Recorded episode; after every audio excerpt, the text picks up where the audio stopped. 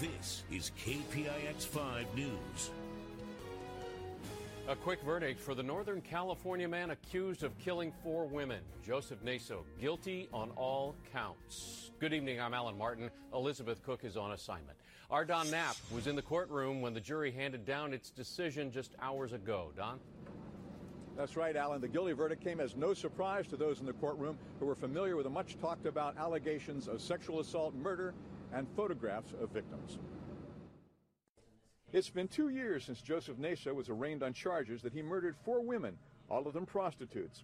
The murders were all cold cases dating back to 1977, when the body of 18-year-old Roxene Roggasch was found alongside Sir Francis Drake Boulevard, west of Fairfax. Her brother Larry has been at the trial nearly every day and says he would say these words to Naso. Jump off a bridge, go kill yourself, go hang yourself on a cell. Just save us some time and money. Just finish it, just get it finished. After the testimony of 70 witnesses and the introduction of Naso's own self-incriminating writings and suggestive photographs, the jury spent about three hours yesterday and two hours today to find the 79-year-old guilty of first-degree murder in all four cases and the special circumstance of multiple murders that makes him eligible for the death penalty. Besides killing Roxene Roggasch, the jury says Naso also killed Carmen Colon, 22, whose body was found in Port Costa in 78. Pamela Parsons, 38, found in Yuba County in 93. And Tracy Tafoya, 31, found in Yuba County in 94. All the victims' first and last names had the same initial. Roggasch says he came to the trial in memory of his sister Roxine and the other women, too. These are young girls, all, all of them young girls all of them forgotten. Uh, I haven't seen a single family member here since I've been here. I've been the only one here. The jury will return September 4th to begin the penalty phase of the trial. Naso will again act as his own attorney as he attempts to avoid the death penalty. Alan? Don Larry Roggasch, who you mentioned there, he's been quite vocal and active during the trial. He wrote messages on his truck. Any more from him? Well, he was a little bit too active. A couple of times now, the court has called him in. Uh, they said that you know the jur- they asked the jurors if they had seen the messages. They were concerned that this might be jury contamination. Both times, the judge ruled it was not.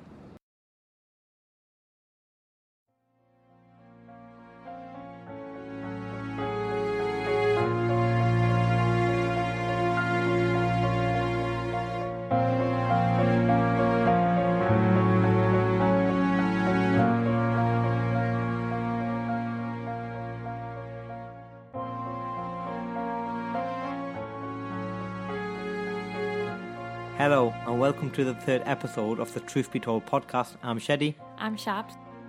So, Shabs, what have you been up to recently? Um, I've just been doing a lot of night shifts, so if I sound a little bit groggy, the listeners will know why. I'm not sure how you manage a night shift normally. I don't think I could cope with the um, the change of routine. I, I remember going on holiday um, a few years ago to Chicago, and um, it took me three days to get back into routine. I kept falling asleep on the couch. Well, if I do um, three or four nights in a row, it, it usually takes me about a week to readjust. But I'm getting better with it now. So, what have you been up to this week then? I've been one of them lucky few teachers that has a half term come early, so quite a few schools are off this week. Um, many of them actually off the week after, which is a bit strange. It ends up causing a lot of problems for parents when they've got children that go to different schools.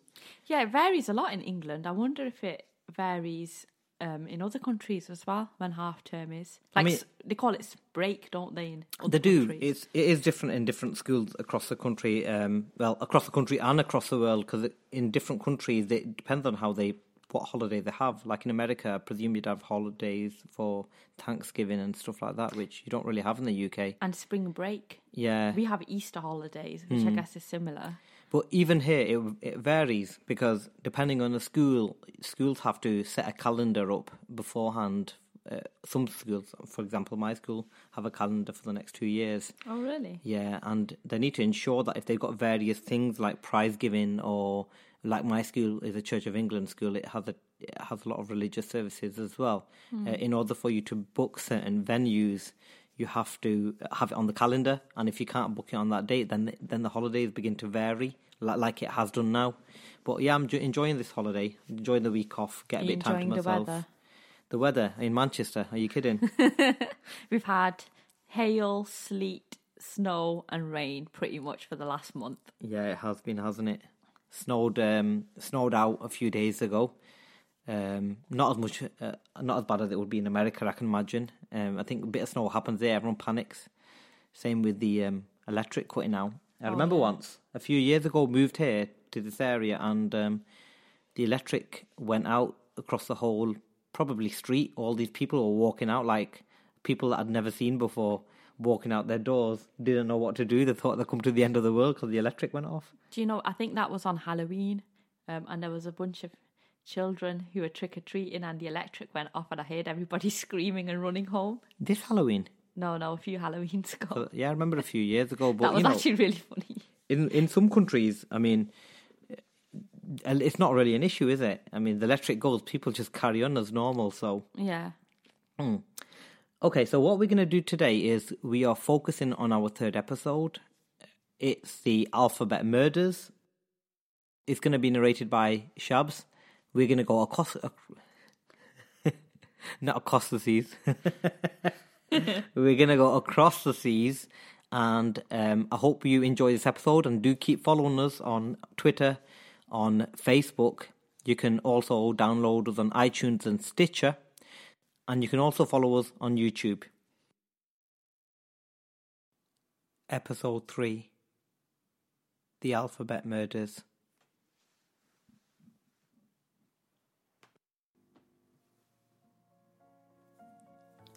Between 1971 and 1973, three young girls, aged 10 to 11, were found sexually assaulted and slain near Rochester, New York.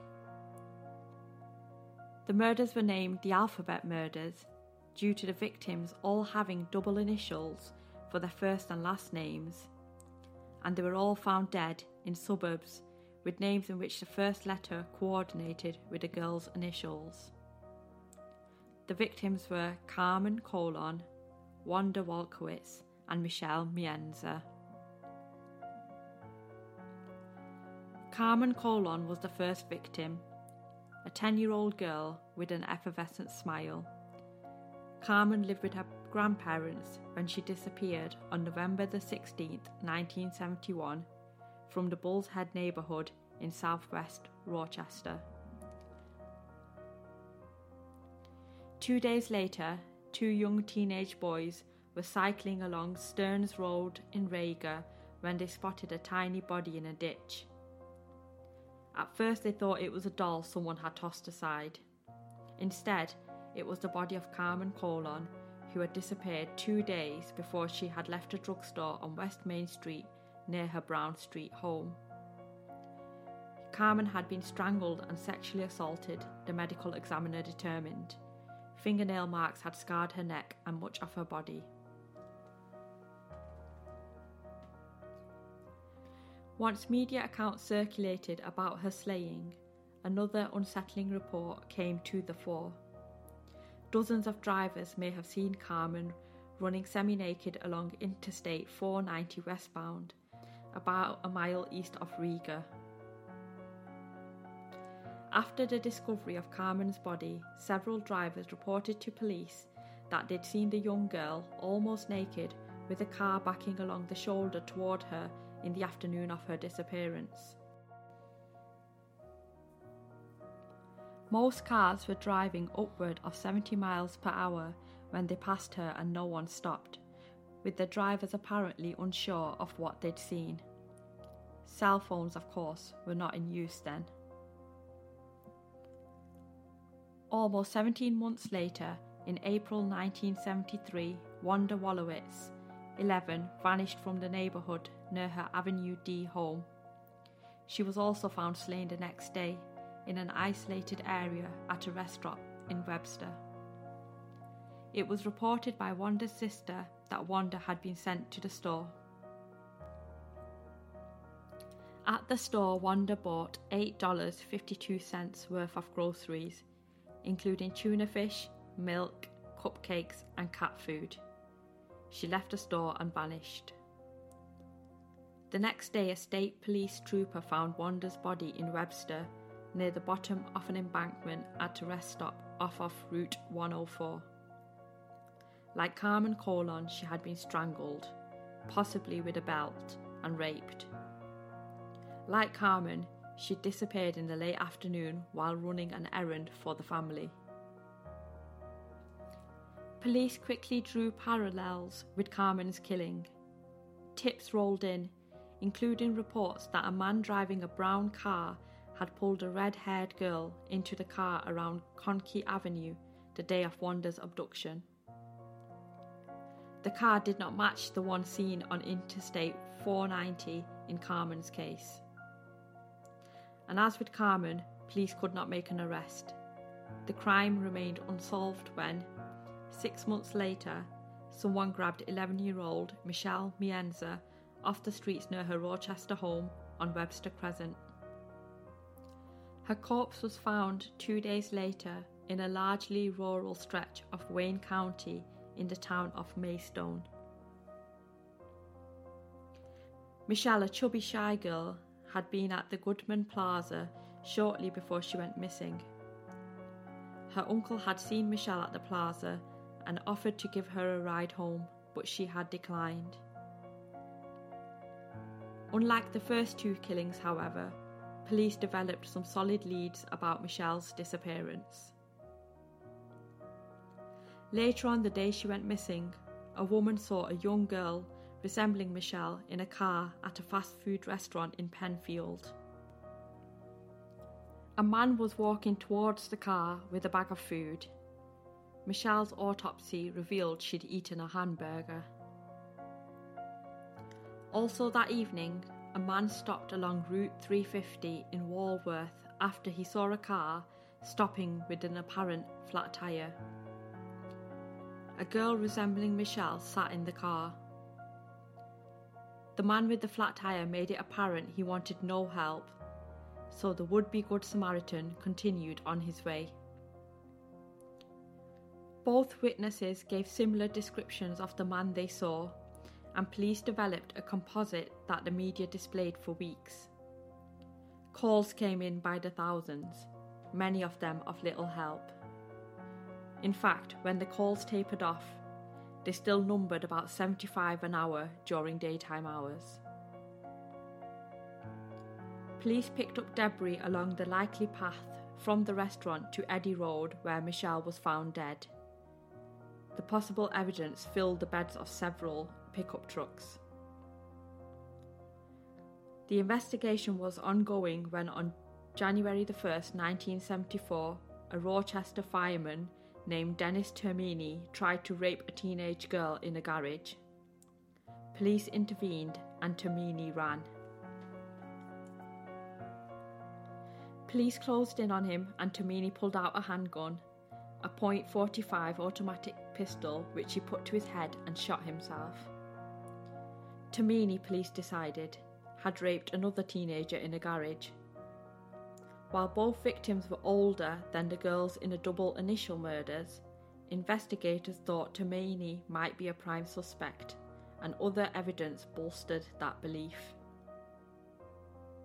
His car matched the description of cars seen in the abductions, and a map in his car was folded in a way highlighting Wayne County. Also, Termini kept his firefighter uniform in the car, and police suspected that only an apparent authority figure could have lured the girls into the vehicles without a fight. For decades, Termini would stay at the top of the list of possible suspects. This theory was incorrect, however, as in 2007, DNA evidence concluded that Termini was not involved in the alphabet murders. On April 1, 2011, 77 year old Joseph Naso, a New York native who lived in Rochester during the 1970s, was arrested in Reno, Nevada for four murders in California between 1977 and 1994. He was a professional photographer who had travelled between New York and California extensively for decades. All four of the murdered women were described as prostitutes who had been raped and strangled. The victims, like the victims in Rochester, all had double initials. One of them was a 23 year old woman also called Carmen Colon, having the exact same name as the 10 year old Carmen Colon who was murdered in Rochester.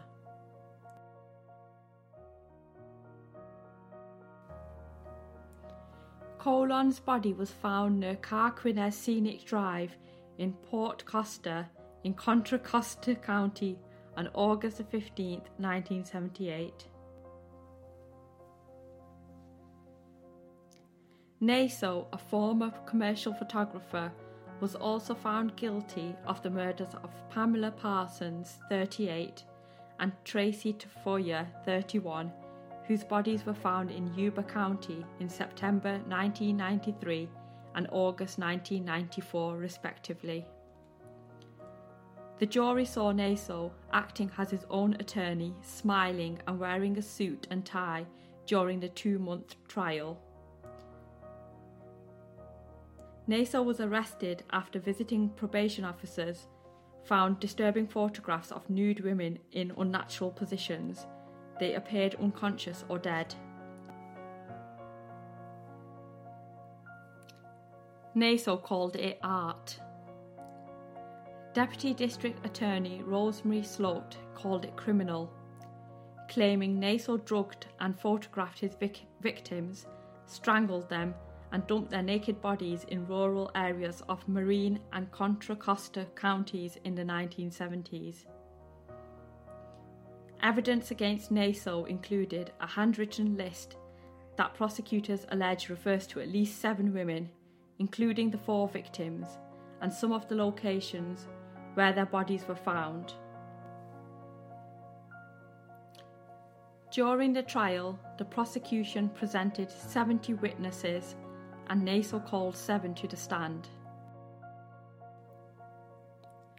On November 2013, Naso was sentenced to death for the murders in California.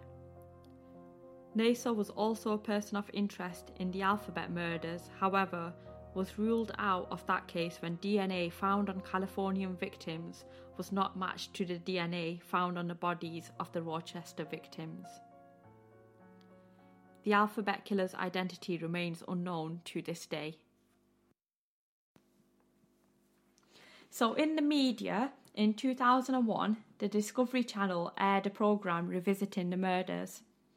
In 2008, there was a Hollywood film, The Alphabet Killer, which was very loosely based on the alphabet murders. In 2010, there was a book called The Alphabet Killer The True Story of the Double Initial Murders. On April the 1st, 2011, the AMC network aired a short documentary titled Countdown to the Killing The Alphabet Murders. There's also a novel by Agatha Christie featuring Hercule Poirot called The ABC Murders, which is also quite similar in that the killer in the story murders women with the same letter initials um, as to the place where they were murdered. So there you have it, the alphabet murders. This one's remained unsolved, and um, it's a shame, really, because I always think back to um, how it affects the families.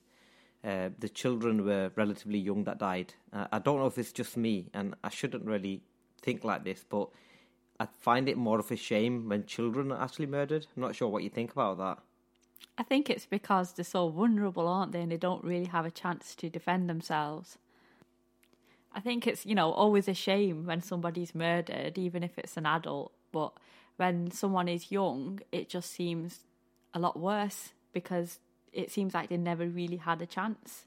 It must be absolutely horrific for the family, though. Imagine living through that all your life, uh, trying to follow up on leads, trying to, you know, I can imagine it not necessarily just affects the family. There's been instances where if you have a person on the case, so someone on the police force that's on the actual case itself, they have to live with that for the rest of their life, and it can have a major, major impact on most of their career, really. Yeah, I mean, um, it must be really difficult if you're in charge of solving these crimes and you f- you feel a bit of a failure um, if you've you know not managed to catch the person. And I guess you're always going to worry that the person's going to strike again. Do you do you remember the TV program that we were watching recently about crime? It's called Real Detective, if Yeah. you remember that. And a lot of the cases in that, even though they did, because they were solved in the end, the impact that it had on some of the um, police officers or the detectives that were working the cases was devastating. And I'm talking about detectives that have probably been on the force or been a homicide detective for more than what something like 30 40 years we were looking Yeah. at Yeah. Like their whole lives, and then one case just kind of breaks them Yeah. mentally, doesn't it? it seemed to be the case um, on real detective that the cases that really broke them were the ones that involved younger children or, or younger people I'm, and i'm not saying for one minute that that's any better than adults um, being murdered that you know it's just as horrific but a whole life gone a family that's growing up and has lost a sibling the impact it must have on brothers and sisters or the parents for that matter is is absolutely shocking um, what I would say, though, in, in recent times as well, especially with technological uh, advances, that if there was samples of DNA that might have been found on the victims, sometimes that can now with with DNA profiling or profiling for that matter, they can actually locate and and find criminals. So you never know. This case might not remain unsolved forever. The DNA um, evidencing obviously um, helped to disprove Naso and Termini because they thought that they were the suspects at the time. And I suppose that's difficult for the family as well because you probably think, oh, yeah, we finally got the person. And then it turns out that actually, no, it isn't that person. That's really bad. However, it's just as bad for the person that's been arrested and, and put away for something Yeah. they haven't committed. And we hear you know, of numerous cases where someone will go down for many, many years and then the DNA proves otherwise. And that, that must be horrific as well. That's true. But in this case, both of them had committed other similar crimes, hadn't they? So they got Yeah. their just deserves. Yeah. And I guess DNA sampling as well, uh, any sort of criminal evidence that you um, put away into storage has to have, you know, it can't degrade over time as well because that can have a major impact. So, I mean, there must be masses of evidence out there in the real world where it's just out the way uh, and sat there on shelves for you know many many years, and that can that can get damaged over time, or it certainly can get contaminated as well. You know, it's quite interesting because I listened to another podcaster um, about true sto- like true ghost stories, and in there they were talking about hauntings that happen in warehouses where they store police um, kind of evidence. I was just listening to that the other week, so that's quite interesting um, that you mentioned that. Why? What happened there? What did they mention? Um, they were just um, talking about how they think a place like that would have very bad energy and could attract like the supernatural because they store like forensic evidence for years and years and years. And then sometimes, um, this show is in America, so sometimes they actually sell off some of the items that weren't Okay. directly related to the crime but were kept for forensic purposes. So imagine buying a clock in a room that someone had been murdered in. Would you, do you think that would? I don't think that would appeal to me, to be honest with you. if people like that sort of thing when they're into the supernatural, don't don't they? Yeah, probably, probably true. Just one other thing about um, this case. Um, there's obviously the killer wasn't um, found, so there's quite a few theories. Uh, one of the theories, which I find interesting, is that there was uh, um, multiple killers, and it wasn't. You say something like maybe. Uh, I mean, you say there were multiple killers, but do you, are you assuming there might have been copycat murders, something Um, like that? Well, there's two theories. One is that there's copycat murders, and then the second one was that there were actually just two separate people, um, and that's how they got away with it. So, you, what you're saying is that the two people were known to each other, or Yeah. were they independent? I think known to each other. That makes it all the more difficult, isn't it? It's not often um, in- for serial killers, for that matter, that, that do always work in pairs. It's it's strange uh, when the, you do find um, murders such as Myra Hindley and Ian Brady, uh, Rosemary and Fred Oh, West. we should cover that one. uh, examples like that where the the couples um, did murder together, but it must be a very very strange concept um, in that field of crime. I would say that you'd find someone who has um, similarities to do such a heinous crime as what you would want to do. I, I, I don't know what you think about that. Um, I think a lot of it to do is to do with having like codependent relationships. So I can see it stemming from there. So two troubled people finding solace in each other and and then turn into crime. I mean, this kind of goes against the grain, but Myra Hindley, if you look at her history, and it's something we will cover at some point, but with Myra Hindley in particular, um, from what you read, she had a, a decent upbringing. She had a decent upbringing, no real trouble from what you could see. She, the, it was unexpected for someone like her. She didn't characterize the normal type of serial killer per se. Um, but she went ahead and, and did that with Ian Brady, maybe because she looked up to Brady and Hmm. seemed to have a lot of respect for him because he was he was older, definitely. Well, Um, it'll be interesting to cover the theories when we um, talk be. about that story because um, that one's quite close to home, isn't it? Definitely close to home, shockingly um, close to home. Often when I'm at work, uh, I'll often speak to people and, and mention how close Myra Hindley was to where we are. Um, but I guess, you know, Yes, um, crimes happen everywhere, don't Yeah, they? they do. You're not don't always aware where they take place. you don't really hear about it as much now, especially with so many. You know, when we were younger, you used to spend a lot of time know everybody in your local area. You knew. I remember the streets used to be full uh, of all your neighbours playing out, and you, you'd have parents on the doorsteps, and you'd know everybody there. Now it's it's almost a shock to know someone who lives two two doors from where you live. So you don't really hear it as much in the media, do you? So Well, I suppose you just don't know who you're living next to anymore, and it's a shame. I mean, our neighbours could be serial killers for all we know. Our na- our neighbours, well, that'll be my brother that lives. Our, bro- our brother, should I say, that lives next door. So, just just on that uh, thought, I was um, thinking of doing the next episode on Doctor Harold Shipman. That's not our brother. No, no, no, it doesn't even doesn't look like him either. To be honest, Maybe a little bit when he goes. give him a few years, a bit grumpy like Harold Shipman. lose a bit of hair. Yeah. Um, to be honest with you, well, well, Harold Shipman, yeah, that's that'd be a fascinating one to actually cover. Again, that's actually not too far away. We say that, but it wasn't too far away. Just a, a interesting point on that. Um, it was actually not not not my brother. That's the doctor. It's another brother of ours. It was his friend's GP. Oh, really? Mm, I bet you didn't know that. No. And um, my brother's friend actually said that he was a very nice GP. Oh, really? He was- nice to him because he didn't have a lot of money. No, I think it was perfectly nice to the younger pa- patients that went there. It was an issue with elderly pa- patients, as, as we will, you know, hopefully discover uh, as we read through what happened. And, and I think it'd actually be quite good to get the views of Dr. H on that episode Yeah. as well, in regards to a lot of the things that went wrong and how Harold Shipman was actually caught. Um, do you think Harold Shipman is known worldwide? It would highly surprise me if he wasn't known worldwide because, in terms of the UK, he's actually considered the most prolific serial killer. I didn't actually realise that myself. I've got a feeling he had over 200, um, well, they, they say over 200 victims in total. I honestly didn't realise Hmm. um, the number was that high, but stay tuned for that one. That will be an interesting episode. hmm It will indeed. Please follow us on YouTube, Facebook, Twitter, Stitcher, iTunes, and now Spotify for Android users. You'll find the links in our show notes.